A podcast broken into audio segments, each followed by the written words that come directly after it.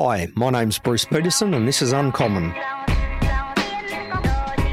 Uncommon is a production focused on the why of business, media, and marketing. It's made by my team at Neural, a digital agency for challenger brands and talent. To learn more, just visit neural.com. That's N E U R A L L E.com. All right, uh, my guest this week is Bruce Peterson, founder and executive chairman of Grande Experiences. Thanks for coming in. Um, I'm going to ask you first, seeing as I'm heading to Europe in about 12 days. Um, when was the last time you were back in Rome? About um, eleven days ago. Really? You're Yeah. kidding? No, I was um, I was back over in Europe for about five weeks, um, Okay. and just got back um, yeah 10, 11 days ago. So did you do the um, the classic Italian holiday? Perfect time of year to be going as well. Yeah, look, we, we probably tend to do the um, the less classical these days. Um, having a business over there and having lived there for a year, we love to visit, but we love to go somewhere different and new. So this year I spent um, quite a bit of time in the very very south of Puglia. Um, Oh, right. Yeah, about as far, far south as you could go. Okay, very Mm. nice. And when you stay in Rome normally, because I know, um, pretty sure you guys own that museum now, the private museum, which we'll get onto later. Which, because I'm a, I love Rome. Always Mhm. stay around Villa Borghese. Yep. What's what's sort of like your go-to area to stay? Yeah, well, our museum's in Piazza del Popolo, and it's Yeah. that's you know arguably my favourite place of Rome as well. It's a it's a beautiful people's you know square, and it's at the foot of Borghese, as you know, and it's um, part of a walk that I like to do at early hours before Rome wakes up. But um, yeah, we tend to stay around. You know, via Babuino or the top of the Corso there, and I've got a couple of choice apartments that I like to stay in um, in that area. Yeah, I love Rome. It's always um I don't know, it's always funny how people because Rome is such it's like a megapolis for tourists, how much you get pulled into the very, very center of Rome for most people at least, and you miss things like like so many people I know who've been to Rome twice don't know what Villa Borghese is. And I'm Yeah. like, what? Yeah. It's crazy. I think um, when I first went to Rome as a backpacker, um, and you had those old McDonald's maps out that Yeah, yeah, showed the yeah. toilets on there and Yeah. things like that. But I remember navigating myself around Rome, um, and it took all day, and you were dead tired on your feet. Whereas now I can go out to dinner, and if I've got my wife with me or daughter, at the end of dinner, we can just say, right, let's just walk dinner off and we'll do a tour of all the, the main sites. Yeah. So we can hit Spanish Steps, Trevi Fountain, Pantheon, um, you know, Piazza Navona, and then back to Piazza del Popolo in like an hour. yeah, that's the way to do Rome. I reckon is less of the touristy going to like you know you have to go to this museum, have to go inside the Colosseum and all that. I think just in, I don't know, letting you yourself absorb it, like Oh, thinking I- about what life would have been like a thousand years ago. It's pretty wild. Yeah, absolutely. Um, in fact, I'm reading at the moment about the history of Rome, but the buildings there because they've got so much history within the buildings, and you know, you just don't know what's behind the closed closed doors all the time in Rome. You're walking past something that just has a facade, but all everything happens behind or it Mm. happens under, and it has so many secrets um, that we'll never know about. And I'm just fascinated to try and unlock a few of them. Yeah. Tell me, what is your what do you reckon's your earliest memory? Wow. Um, earliest memory was being um, picked up by a truck driver on Majura Avenue in Canberra, where I was born as about a two, two and a half year old, as I was scooting up the main road on my little tricycle tractor um, thing. I'd, I'd escaped out and I was uh, I was joining the big boys on the main road. Right. So when you say he picked you up, like he literally grabbed you and said, "You're going back home." He pulled over and uh, yeah, I just have memories of of um, being sort of knocked on the door and walked in and is this your son? My mum was horrified. yeah, right. What did your What did your parents do for work growing up?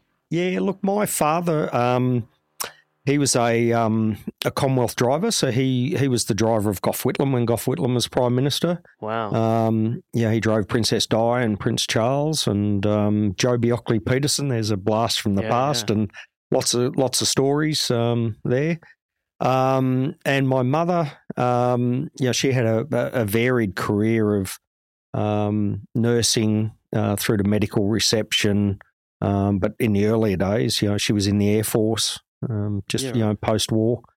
And, yeah, Commonwealth drivers, what the stories and things that they would hear. That would be fun. That'd be a brilliant podcast. if you could get the old guys, yeah, because they all used to sit around the Rex Hotel and drink all day whilst Parliament was sitting, Really. and then they'd disperse and go and pick up all the uh, all the uh, the ministers, and I'm sure most of them were uh, were half cut by the time they picked up the. Uh, That's amazing. oh my god, yeah. I've. Uh, it just reminds me of um. There was one of my favorite TV shows in a while on the ABC was called uh, uh, Rake or the Rake, and it's about like um a guy who's a lawyer and he builds himself up all the way into Parliament, and then somehow becomes a chief justice and it's just like he's an absolute like he's you know he's doing heroin or crack cocaine and so he's Yeah. just a mess yeah, and uh, his Commonwealth driver is hilarious. Like just the Yeah. things that he does, it's brilliant. Um, what's the most memorable thing or lesson do you reckon that your parents have told you? Hmm, I think, I think from my mum, the big one that sits is, you know, being responsible for your own actions. Okay, Um, you know, that's a that's a big one. I think in particular, I've got you know kids now, but I'm also looking at a generation that I think wants to absolve themselves of responsibility quite a bit and push it on to, somewhere else. Having said that, on the flip side of that, I think they're taking on far more responsibility on bigger and broader issues, um, you know, around the climate change and you know around topics that are really, really important to them at the moment of diversity and and alike. Um, how they go about it might be, you know, strange for us of a different generation or um, alike. But but responsibility, and I think we saw it through COVID, how a government dictated what we did and how we should do it. Yet, really, you want people to take responsibility for themselves. Hmm. And so, taking responsibility for their own health, for example, as a business owner or a company owner, do I need to mandate that you wear a mask in the office to protect other people and yourselves? Or should you have that personal responsibility to say, hey, I'm vulnerable. I should take that responsibility on myself to protect myself? Mm. and how did your mum sort of impart that on you? Like, what was the way that she said it or tried to emphasize it? Do you think? yeah, I think we were allowed to make mistakes. Right. okay. I'm not sure we allow our kids to make anywhere near the same mistakes as we made. Yeah. Uh, we don't allow them to take the risks like we used to take. But then it was always, well, that's the consequence of your actions. Right. So you own it. So if you want to go out and um, and and do something dangerous and fall out of the tree and break your arm, well, you know that that's part of the responsibility of doing something that's a little risky. Mm. But we were allowed to do all that. We were allowed to explore. You know, people of my age and generation were out on the streets because we didn't have anything else to occupy ourselves. So we were out playing the whole time. And with that, you get into a bit of trouble and you do things and you, you push the boundaries and you work out where things are. But it always comes back to it's not someone else's fault. I'm, I'm not blaming my mother for allowing me to go out and play on the streets. Mm. Right. The responsibility comes back to me of what I'm doing when I'm out on them. So on the over streets. time, as a generation, it sort of sounds like if so, baby boomers would take a risk on things, and it could be any topic. And over time, as a group, you guys, whether socially or um, maybe legislatively, even let's say, taking the example of COVID, have made it so that this next, let's say that, uh, would you say the next generation is Gen Z or millennials? Oh, look, I'll probably Because not. your your daughter's sort of she'd be that. They're more millennial. Yeah.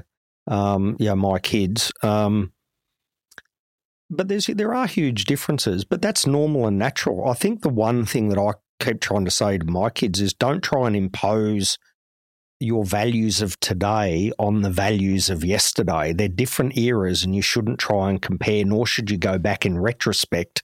You know, you know, deal with what's today. And it's an age old argument even in sport. You know, who's the better player? Someone that played, you know, Leigh Matthews in the seventies, you know, early eighties, or you know, Gary Ablett playing in the 2020s. You can't compare across eras because they're they're playing different games, Mm. um, even though it's the same, but uh, you know through different things. And I think it's I think it's the same with with where we're at in society. Is you know we've got disparity, and there's always been disparity, but it's quite a big gap now between the young ones and the older ones in their in their thinking, and Yeah. the younger ones are trying to shut down the older ones because I don't appreciate the values that a lot of the older generation carry. The interesting thing about that will be in the next few years. uh, I, I just listened to a podcast this morning. Um, I think the baby boomer generation is sort of um, what do they call it? Like the wealthiest generation ever. It's going to be fascinating to see what the impact of. Um, they're saying it's going to be the biggest wealth transfer ever Mm-hmm. in history. And what will that do? You know, of the percentage of that wealth, what portion gets given away because that becomes a bigger trend? And then what portion is handed down to a generation that the the difference between the haves and the have nots are bigger, but then all of a sudden they're lumped with Mm. a bunch of money because their parents were Yep. asset rich but maybe income poor. Yep. Um, so, yeah, it's going to be very interesting. It's a fascinating time right now. I mean, we're speaking now in August. Nancy Pelosi's just visited Taiwan. Ukraine's going on. Uh, the pod, uh, for me, it's big because the podcast I was listening to this morning was about that, about how they one of the people in particular believes that we're going through a um, one believes we're going through a decoupling with places like China and Russia, and the other believes that we're going to a system that is less uh, global in terms of trade, which I found really, really interesting. Mhm. I guess we'll find out in the next Yeah. three years. Well, look, we're you know, my business is a global business. You know, until we opened the Lume here in Melbourne, we were pretty much ninety nine percent of our income overseas, and so I've lived it for the last fifteen years, and and have seen this seen this trend and almost been arguing for it. You know, five five six seven years ago, because we were getting way too close and dependent on others, and not enough independence ourselves on some key essential things. So like anything, if you put all your eggs in one basket and then that basket, you know, gets taken away or gets a hole in it or or uh, you know crumbles, well, you're in a risk position. And I think Australia had worked itself into a bit of a risk position with Mm. its reliance, in particular, on on China. Um, you know, for you know, essentially the main exports that we have. You know, what's in our ground, education and tourism, Hmm. and all of those sort of dried up pretty quickly. Yeah, and dirt essentially mining. Yeah. relying on those, it's a, it's a it's a problem. I, I wonder. I wondered for a while, based off this talk that I was listening to, like we're we're going to become less reliant on the US as well. That's going to be like a big trend as they become a little bit more insular. They're moving away from the idea of having to protect everyone. They're they're more much more focused on their own internal policy, and you can see that in mm-hmm. their politics. That being said, they're still obviously the global superpower, but does that mean that Australia? I've, I feel like I've seen a mental shift in Australians due to COVID, and like maybe since 2019, and this stuff with China, like our identity is changing. You see things like the Republican debate come up Mm. more. Like, do we go for a big Australia? Does the population double in the next 20 years, and does that change us? It's very interesting. Yeah, it is, and I think there's a there's another phenomena in there that perhaps hasn't been taken into account. Is um, this generation is uh, and, and our next our next leaders, um, by and large, have much more of a moral compass, and they'd like to combine capitalism with, you know, th- that moral compass. But it's interesting because the US is on the nose as much as China's on the nose. You know, the, there's a real struggle here with the safety in the US, you know, the gun laws, you know, the abortion laws, um, you know, the damage Donald Trump's done to, you know, the brand of the US. It's not that great appeal like it was perhaps to the generations before. Yeah, yeah. Um, so they're sort of saying, well, okay, if I'm not going to do business in or with the US, well, so be it, because I don't really resonate with them anyway. Yeah. And of course, China's you know been very much the same with human rights and and some of the rhetoric that's been coming out there. So I think things like that will lead Australia a little bit more insular as well. Yeah. Um, Make us think about doing stuff more locally or expanding more locally. Because that, you're right, that's always been a thing. It's like you start a company, you get big. What do you do? Yeah. Go to the US or China. Yeah, it's a good point, actually. I, I've said, I've been saying this to our staff and a few other friends like the last year. Yeah, the, the US, I don't know. I think Australia is so good. This country is so bloody good. Like, you know, these these issues they have with gun laws, we don't have it. Um, people say, "Oh, well, you can't do, you can't have healthcare and be a world superpower." But like, if you look at it, we spend the same percentage of GDP on defense. Doesn't make sense. They spend more on health, and they got a worse system. yeah. Um, yeah, I, I wonder the next few decades does this become like a a real growth period for us? Do you get more Americans coming over? I've noticed there's a trend actually just being focused on that area of like TikTok and Yep. the Gen Z generation. I noticed that more and more of Americans coming over here as skilled labor and being like, "This is great. This is amazing. Like I'm going to Yeah. stay here." Yeah, there's a. It's an interesting one because Australians are pretty well travelled by and large. We get to see what's happening around the world, which can reaffirm actually how good it is back in Australia. Yeah, But I think we need a little bit more um, reaffirmation amongst ourselves because Australians get down on Australia a bit too easily and a bit too yeah, um, through the media in particular. You know, we tend we tend to be quite negative about many many aspects of of life in Australia, but it's incomparable. You know, having lived overseas, it's difficult to live in a lot of other Country. countries around the world. You know, it's easy in Australia when it comes to um, freedom, movement, education, healthcare, you know, all the essential things.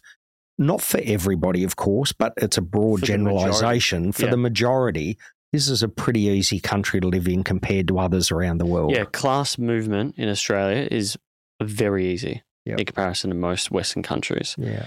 And it's sort of, uh, I guess this is the interesting thing for you because you've lived it, you've lived overseas as you were initially launching the business. I mean, um, you said to me earlier, I'm not on social media, and you can tell when you go on LinkedIn because it's, you know, it's, uh, you've got the board membership at Top Shelf International Holdings, you've got uh, Grande Experiences in the Lume. And there's obviously a gap there for the bloke who studied PE geography and environmental science, but I, I can pick up from when you went to go do the Da Vinci ex- exhibition. But tell me, before that, hmm that 86 to sort of 05 period, what were you doing with yourself? Um, being a chameleon, I think. Um, look, in many ways, trying my hand at many different things. Um, Mm. I started out life as a teacher, um, Okay. and that was great for a period of time. You know, I was a phys ed teacher, um, but I quickly, I suppose, tired of that. I couldn't see really much of a future for myself in that. It's an honourable profession, and and I've got mates who are still teaching, and um, you know for those that are good at it and thrive in it and love it, great. But it wasn't for me. Mm. So I hopped out of there into the pharmaceutical industry. So I used my physiology background and um, I suppose communication background and moved in and, and worked for a company called Merck Sharp and Dohme Okay. or uh, or Merck in uh, as their US parent company. And um, look, the time I was there, nothing to do with me, of course. They were Fortune 500 number one company for five years in a row. So I was thrown this tremendous amount of um, personal development and training, and um, I learnt tr- a huge amount. But I also was coming from this education bubble. I'd been a student, then I'd gone to university as a you know, uh, basically doing a teaching degree and then went and taught. So you, you live in this artificial bubble a little bit as a teacher when it comes to the commercial world. So Merck provided a stepping stone. But I, I resonated, um, sorry, I didn't resonate with working for a multinational. In fact, I hated it. Um, Mm. And so I, I took time out for a year and I traveled as a a person of um, 25. So I, I finished a long term relationship, sold a house, and threw the job in and took off overseas for 12 months to go and find myself. And Wow. I hit about 36 countries, I think, in that 12 months, and everywhere from South America, you know, through to Europe into into Asia and, and back home. And Well, I won't say I went and found myself. I certainly realised that I wanted to do something a little bit extraordinary with my with my life, um, and and not just float along and be comfortable with what life threw at me. I wanted to actually try and dictate my life a little bit more. Hmm. Um, and so I worked out a couple of the blocks and barriers whilst I was away, and I decided I, I would start my own business. I didn't know what it was in when I got back, and um, and then I, I, I you know I moved in and started a sales and marketing company, um, and introduced large format digital printing into Australia. Was right at the forefront of that. So Interesting. did the big switcheroo for most corporate companies from photographic process to digital process in a in a printing. So were you selling machines to like corporates, or were you?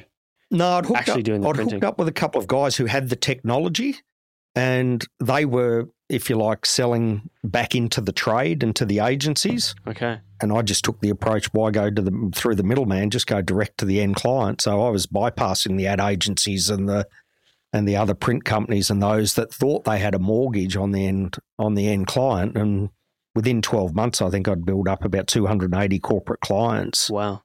um, direct, you know, in, into just supplying them direct with print. Everyone from L'Oreal to Mercedes to the new Westfield centres to, um, you know, agricultural companies, you know, with You probably units. know my dad.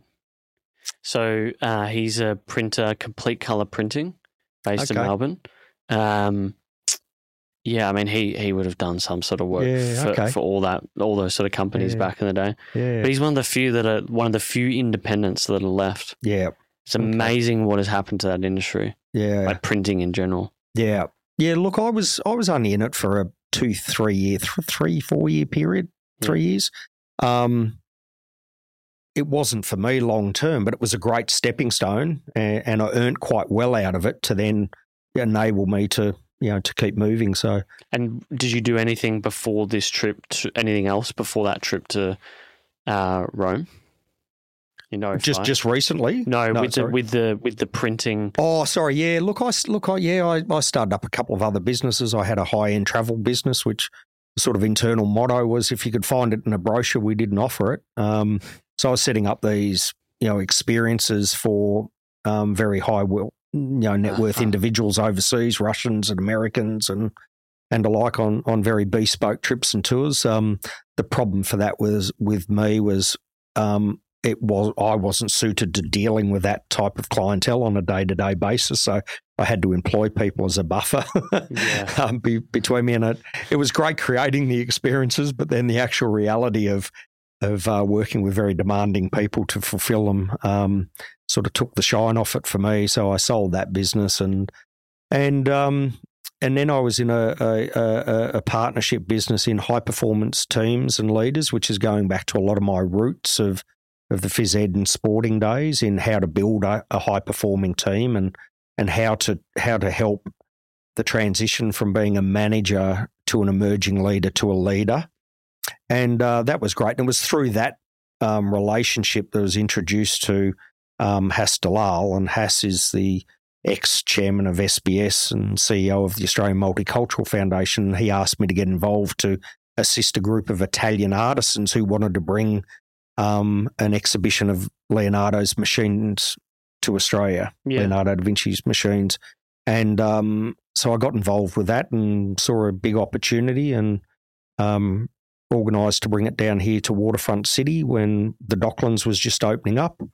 And we put it on uh, down there and um, it did very, very well. I think we had about 118,000 visitors. And I remember going to it. oh, did you? Fascinating. Okay. In the Yeah. Herald Sun. So it was fascinating, but I looked at it from a critical eye and thought, wow, this could be so much better. Hmm. Um, and it's only telling part of a story of a very, very fascinating individual. Um, and I didn't think the Italians that I were working with were behind it. I Hmm. thought they'd ripped it off from somewhere. Um, and so I went to Italy to to sort of find out a little bit more about it. And um, yeah, sure enough, I, I I found the you know person behind it all, and we um, you know started to form a relationship. And I gave him a vision that I wanted to build the largest, most comprehensive exhibition on Leonardo da Vinci that had been done because it hadn't really been done. Mm. There was lots of small exhibitions, and he hadn't left a lot of original artifacts behind, you know, that have, have survived 500 odd years.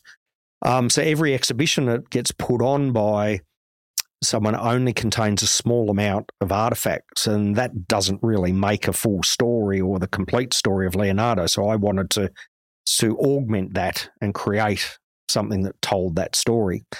So um, long and short of it, I had to go to Italy with my family to live for a year, which was um, not too hard to take. Um, and so we did that. We started off living in Rome, but then I had three young children, you know, six, five, and three, and I think they I would have lost one of them pretty quickly in the Rome traffic. You know, Australian kids like to play outside, and uh, Rome's not very conducive to having kids uh, in the in the heart of Rome. So I end up moving out into Umbria, where I was between Florence and Rome, and and you know the family had a great property to you know to live on, and I was able to transit between the two, Gotcha. and so I lived there for a year to develop that experience. Yeah. So it's it's because I've read um God, who wrote his uh, who his biography? He did the Jobs biography as well. Isaacson, Isaacson, yeah, Yeah. brilliant um, biography. It's it's really interesting to learn about his early life and just the world of that time time as well. It is fascinating. Yeah, Um, was it the, was it the Medici family as well that commissioned a lot of his work? and Sforza's in Milan, yes. Yeah. So mostly the Sforza's, but um, yeah, most of his work that we know, the inventions and like, came through from his time in Milan. Yeah.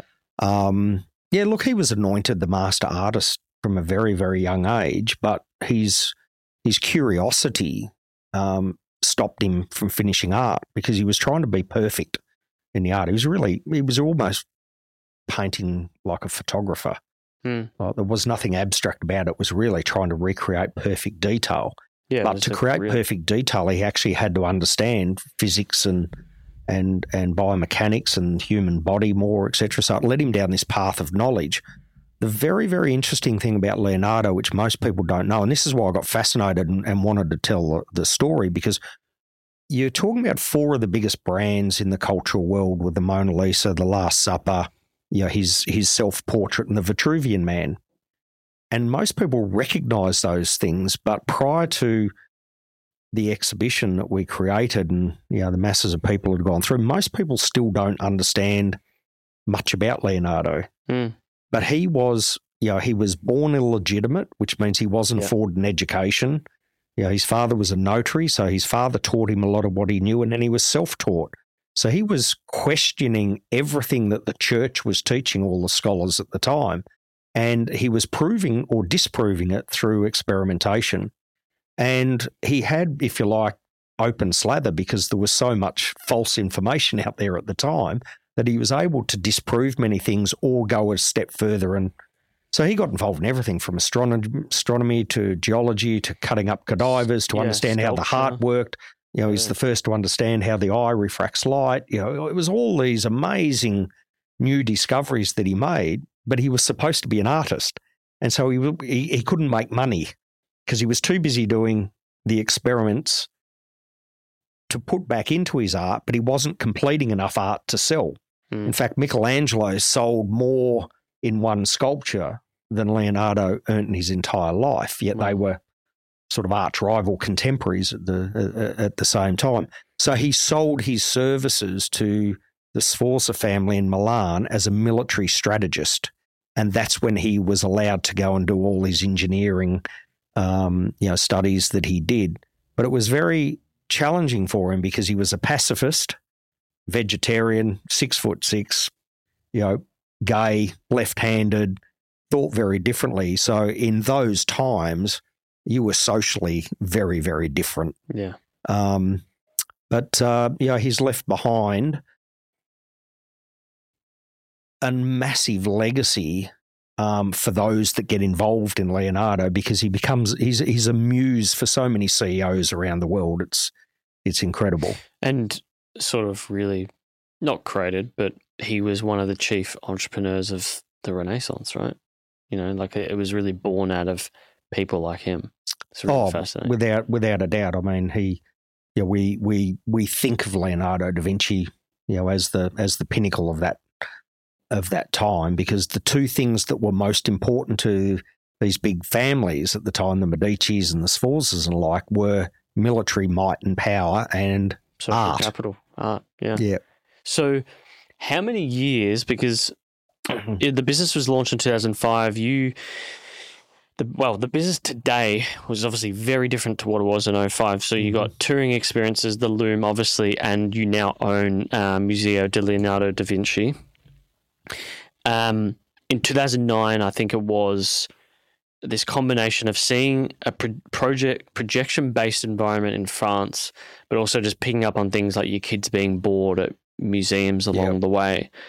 How many years was it until you got away from just doing the museum to starting to branch out into other areas like the touring experiences and coming up with the original stories like Van Gogh Sure. and so forth? So we started life back in 2006, you know, 2005, 2006. Yeah. Um, as a artifact based exhibition company. Hmm. So we were taking taking original artifacts and creating artifacts. So with Leonardo was really taking his drawings and bringing them to life from his codices. But we created a, a huge exhibition over 1,000, 1,500 square meters. Hmm. And then we toured that. So we would license Gotcha. that to museums and galleries and science centres around the world.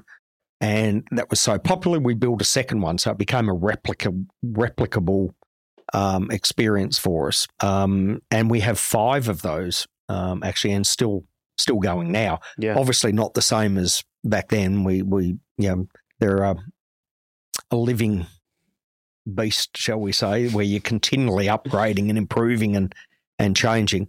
But you're absolutely right. The the traditional museum experience um, was highlighted to me living over in Italy, how complacent it was and how underwhelming it was for many visitors.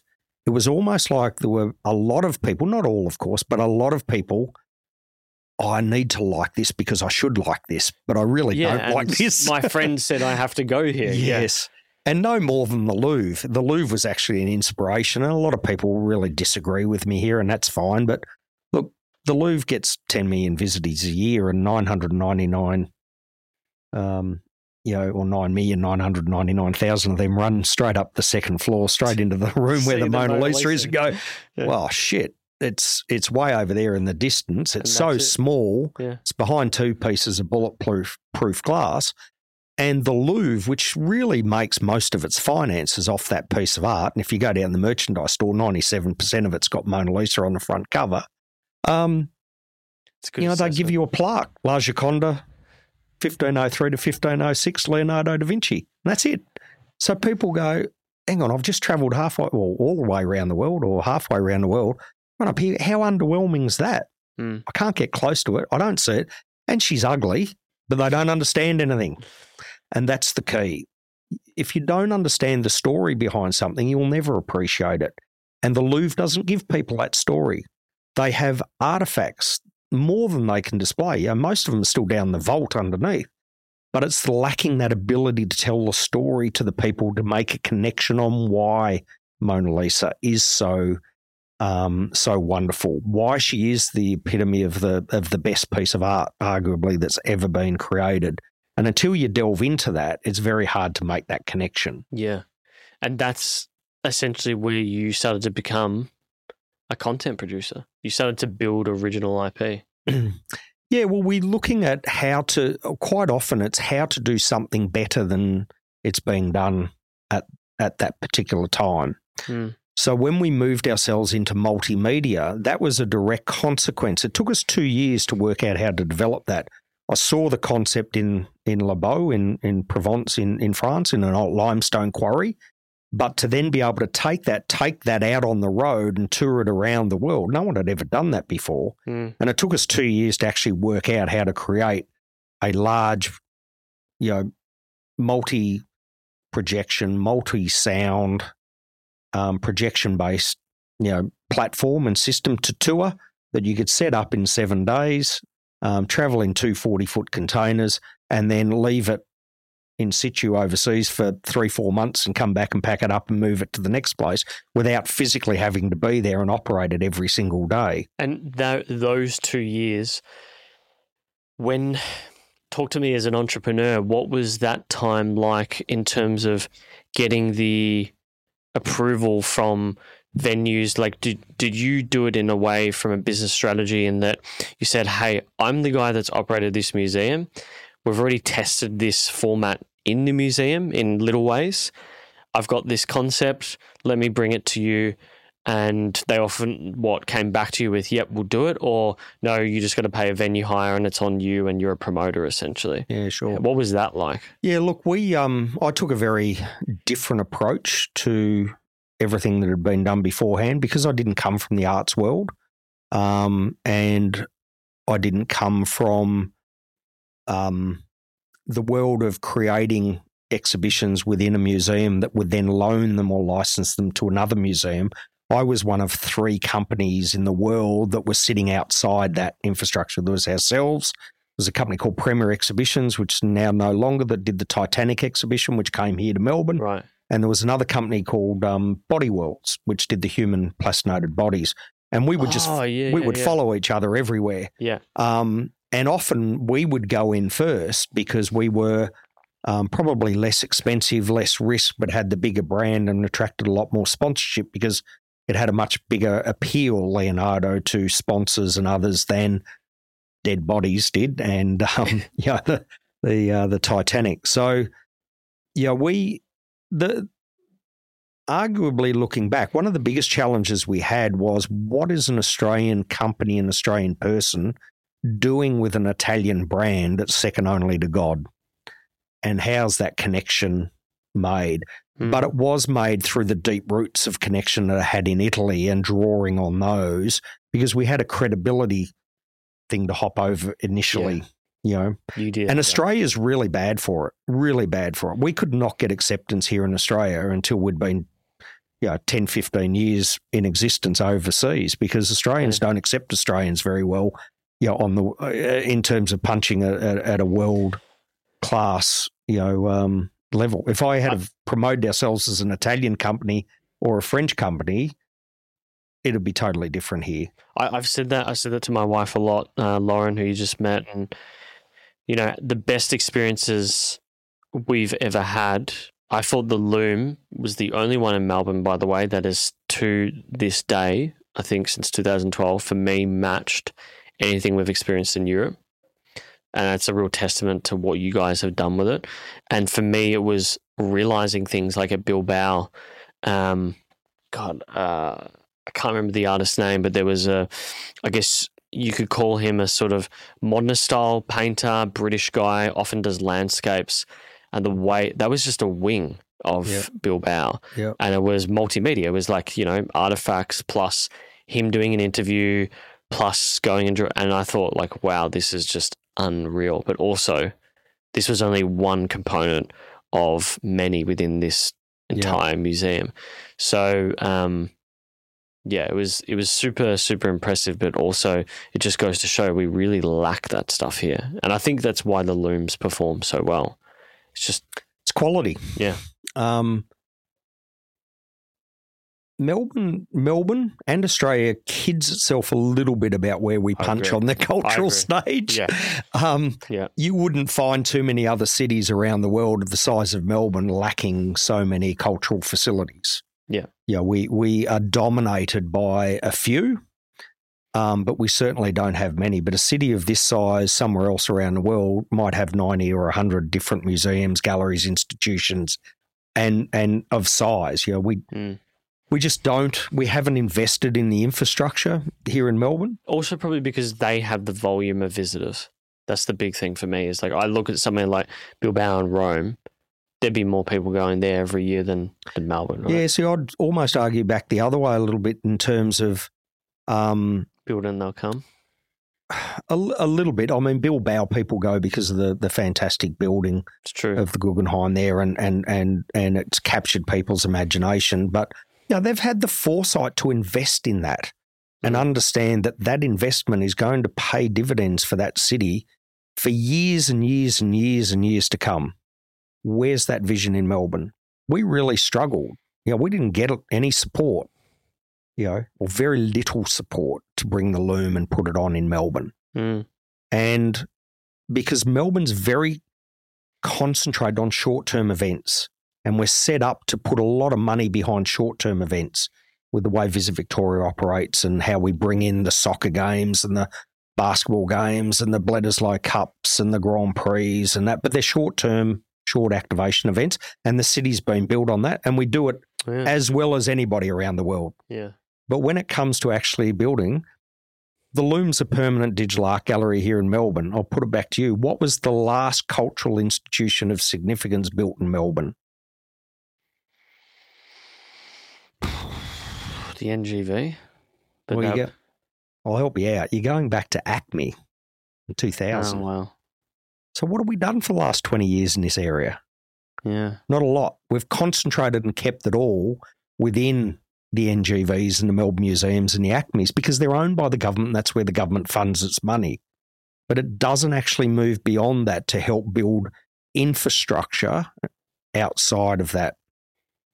outside of those little domains. Yeah, Yep. that's a good point. I didn't think about that. So, how do you go about like? Okay, that that was when it comes to experience design. I feel like we've cut, touched a lot of things. Um, you know, you mentioned before the story. Uh, you mentioned about it, it's got to be cost efficient from freight and production. You've got to be able to put it away for three months. I think you said. Um, be able to have a good brand. Um, how do you go about selection of locations? That was an interesting thing to me, in that your exhibitions they're often a large in size. The brand we mentioned before must be affordable to license the IP if you're having to, Mm. um, and again low production costs. It's quite a unique combination. How do you go? Because is that what you? I would assume that's what your job is today is finding those next things, right? How do you go through that? yeah, it's a, look, it's a combination of things. You've got in in my industry, you've got everything from concept through to creation of the experience itself. So creating the you know the the content, the IP, the asset. But then when you've once you've got that, you've then got to distribute it, and that brings in another equation of when the world is your market. You'd be kidding yourself if you thought that you knew everything around the world. So you rely on local partners a lot. So that's where we would, yeah, we don't self promote what we do overseas. We Right. we own and promote the Lume here in Melbourne because we can understand this market. We're here, and but it would be, you know, um, very foolish of me to think that I could go to Berlin and open up an experience there ourselves and own it, run it, and market it because I've got no idea how the Berlin market operates from a marketing perspective, nor where the right building is in the right part of town. And I mm. learned this very early on. I, I did a an exhibition in San Francisco, and we were just simply on the wrong side of the street. If we had been on the other side of the street, everyone told me it would have been a, a smash success. But because we were on the other side of the street, we were past the threshold where that that you know foot traffic would go. demographic of San Francisco that would come to our experience would not step over that side of the street. Wow. And in fact, the day before we opened, there was a murder at our front door, Jesus. um, and it and that's that's a rookie mistake, you know, in in terms of not understanding the you know, the the the mechanics of a city. Um, yeah, we also have things like you know, here in Australia, if we would have put um, if we would have put Leonardo or or French Impressionists or, or, or Vincent van Gogh or like in a shopping centre, it has a connotation with that. Mm. But in large sections of the world, that's exactly where it goes and where you want it to go because that's where the people are comfortable to go to experience um, that. So again, very different in different parts of the world. But Mm. we do, we always have a challenge with venues because we're looking for large venues. We need high ceiling heights. We need large, expansive, you know, open plans, and you want them in, you know, great locations in a in a city. Well, most cities can't offer that. Mm. Um, so you're then weighing up smaller venues in the right location versus larger venues in not so good a location. yeah. And that's where you've really got to test the market as to how much of a destination what you have become, so it doesn't matter so much versus know, actually being in the heart of things where it's accessible for people because you're picking up more foot traffic and like. Yeah, and then the, you be, there's no obviously no perfect science to this because we've launched a touring business for our talent like comedy and music and figuring out things like what's the right ticket price. Yeah. You know, we know what our underlying costs are. Yep. But realistically, do we think we can get this many people at this venue? Yep. Particularly if we run ads or if it's just organic or whatever. Yep. That's the fun stuff, right? Yeah. Oh, absolutely. Well, that's the that's the art to the science. You know, there is Yeah. science behind it all, but it's also a little bit of an art. And I mean, we've you know, no qualms. You know, the ticket prices in what we um, produce, you know, have have basically doubled in four years. Uh, but they were very, very undervalued before. Mm. I mean, you could go and get a coffee and a and a muffin for the same price or less than entering into a multi-million dollar exhibition because the arts world and the museum world doesn't help itself a lot because it lowers the price so that it's affordable for the lowest common denominator, but it does that often on the back of government money or donor money or alike. So very few of them are actually self-sufficient Right. businesses in their own right. They're subsidized heavily, but it also puts a connotation of, well, that's your ticket price. Hmm. Now, once we moved outside of that, the Lume, for example, is not seen by the public as going to the museum or the gallery. It's actually seen to be more comparable to a, a, a night at the theatre or a light. So it becomes very, very affordable at our our pricing because it's providing hours of entertainment. I mean, we've had you know the average dwell time in there is close to two hours, Hmm. but we've had people in there for six or seven hours, so Well, it becomes affordable. yeah, because then it becomes a substitute for going to the movies or the theatre or the footy or something like that.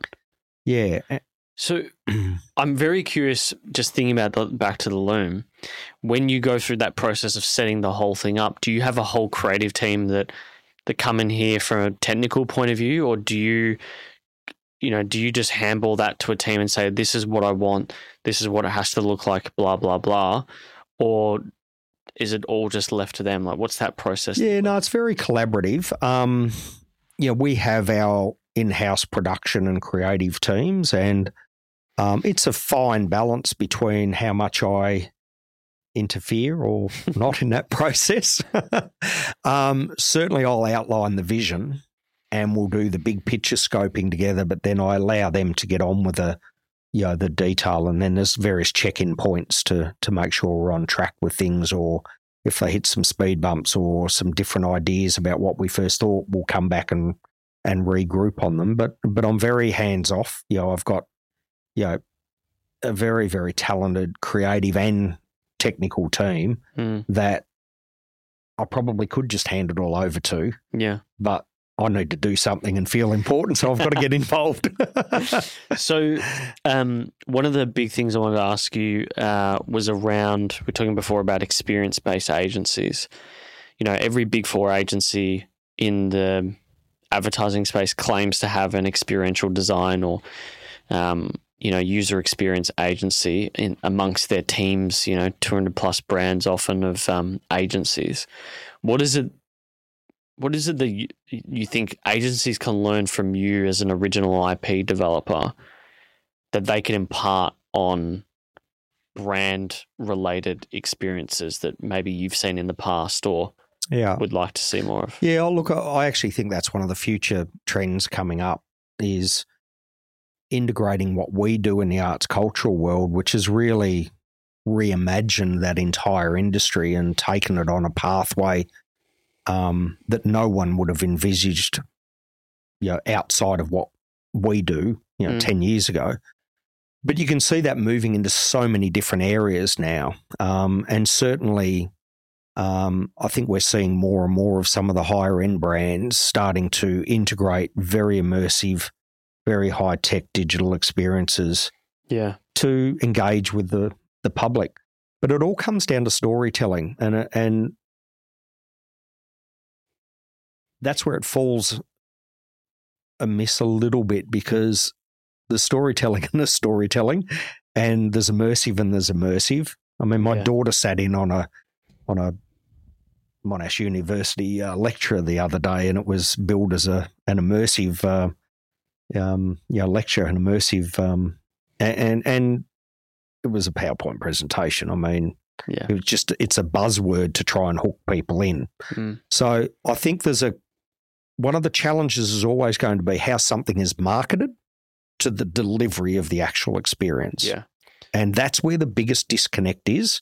And I think one of the great things not being involved in social media too much is trying to sift through fact from fiction all the time because there's so much false information and so much things to influence you and the way you think out there, but it comes through subtle marketing Mm. of different things. Whereas when you are living and eating and breathing that experience as a visitor, that's when you know whether you've been conned or whether you've been actually delivered the pro- on the promise. Yeah, and I think um, you mentioned something earlier as well around how we do short term really well here in Australia, but maybe not so much long term.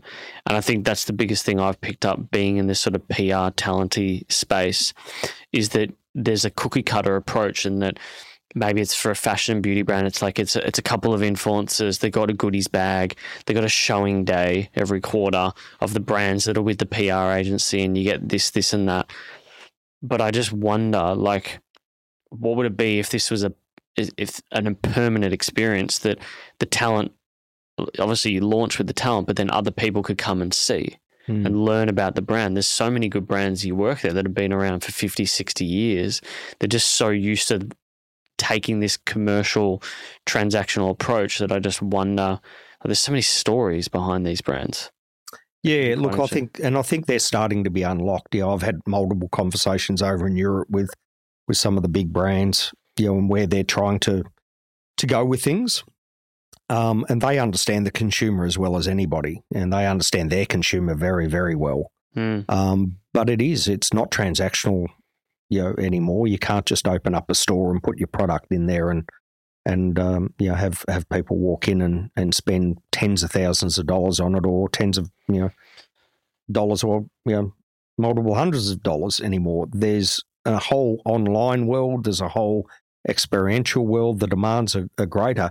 The trap that they're trying not to fall into, but it's very difficult, is the short term because everything's so short term now. mm, Um, everything's about a quick win and a quick gain, whether it be to get quarterly results up for a listed company or whether it's activations because we need to do something this quarter and often forget the long game. yeah.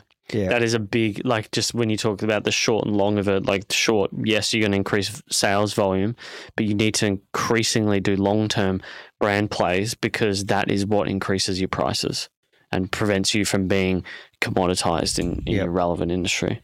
Um, all right, let's finish off with some rapid fire questions. Um, now, what do we have? Your routine. What does it? What does it look like at the morning? At the moment, in the morning and the evening. Um, I've operated for my whole life, apart from the last four months, without an EA. Okay. And my EA is trying to build some routine into my life, and it's getting totally ignored um, because there isn't one. Um, and I think this is it, it's a strength, but it's also a great frustration because without routine, um, it's very hard to be consistent with certain things and you know, sort of keeping on top of your own health and fitness and and and life and balance and all those sort of things. Um, but without that routine comes sometimes creativity and an ability to just just really do what needs to be done in the moment. Um, and long and short of it, I don't have a routine apart from my routine is a lack of routine. Yeah. Do you consistently have like a coffee or tea in the morning? Oh, look, those certainly the coffee's the routine. There's there's Okay. got to be a couple of um, couple of strong coffees, um, you know, before eleven o'clock, and then don't touch coffee pretty much after that. Um, be quite quite rare, but um, I'm that type of person that can't eat the same thing two days in a row, be it breakfast or anything. I'm after something You Yeah, have to do something different. different. yeah, and uh, you know, uh, I'm not that type of person like a lot of you know successful businessmen are that that wake up at five a.m. and you know do an Go hour's a tri- exercise or yeah, or you know punch out their fifty k's on the bike and the you know no matter what the weather's like or or that you know I- I've tried to remain very active, but always in different parts of the day. Sometimes in the middle of the day, sometimes at the end. You know, I mean I.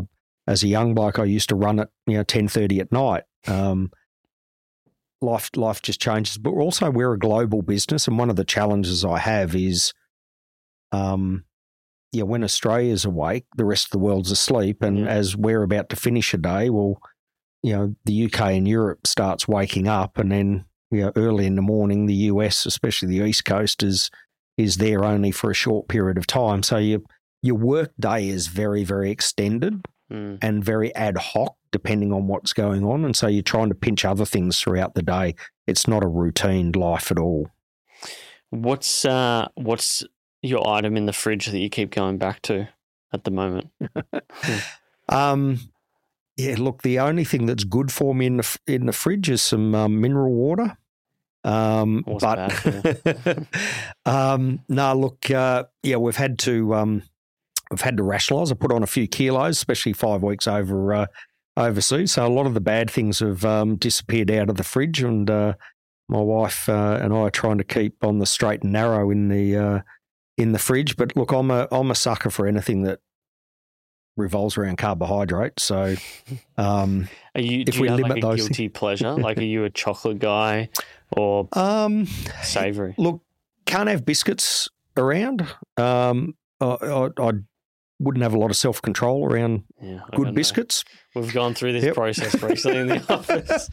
Um, I've got zero self control. Ice cream would be the go-to dessert, which is pretty boring. But you know, I'm, um, I, I don't crave uh, other things. I don't eat chocolate as a routine. Mm. The only thing I would routinely have every day would be coffee. The rest is trying to try to sort of mix it up a bit. But um, we're on the wagon at the moment, so uh, there's been no alcohol and and very um, small portions over the last couple of weeks. Interesting. Yeah, I'm trying to um, maintain somewhat of a health kick before we head away because I know I'm just going to be debaucherous as soon as I get over to Europe.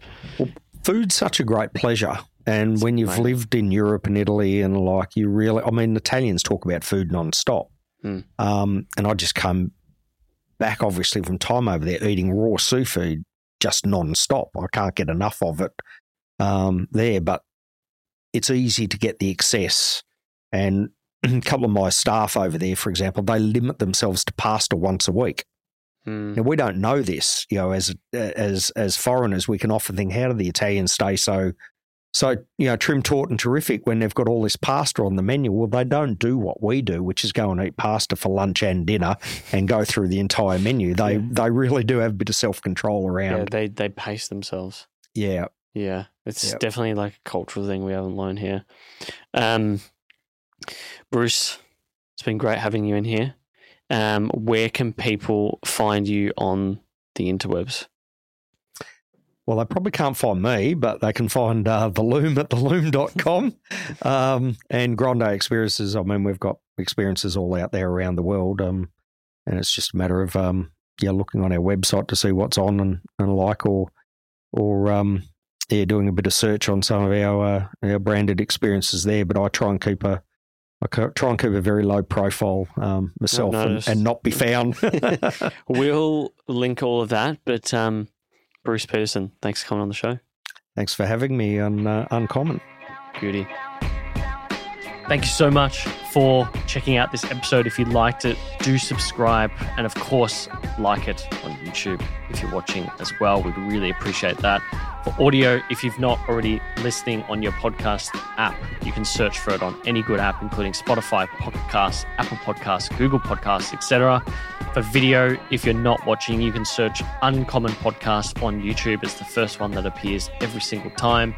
For behind the scenes, do follow us on Instagram and TikTok. It's at uncommon underscore show. But until next time, thanks for tuning in.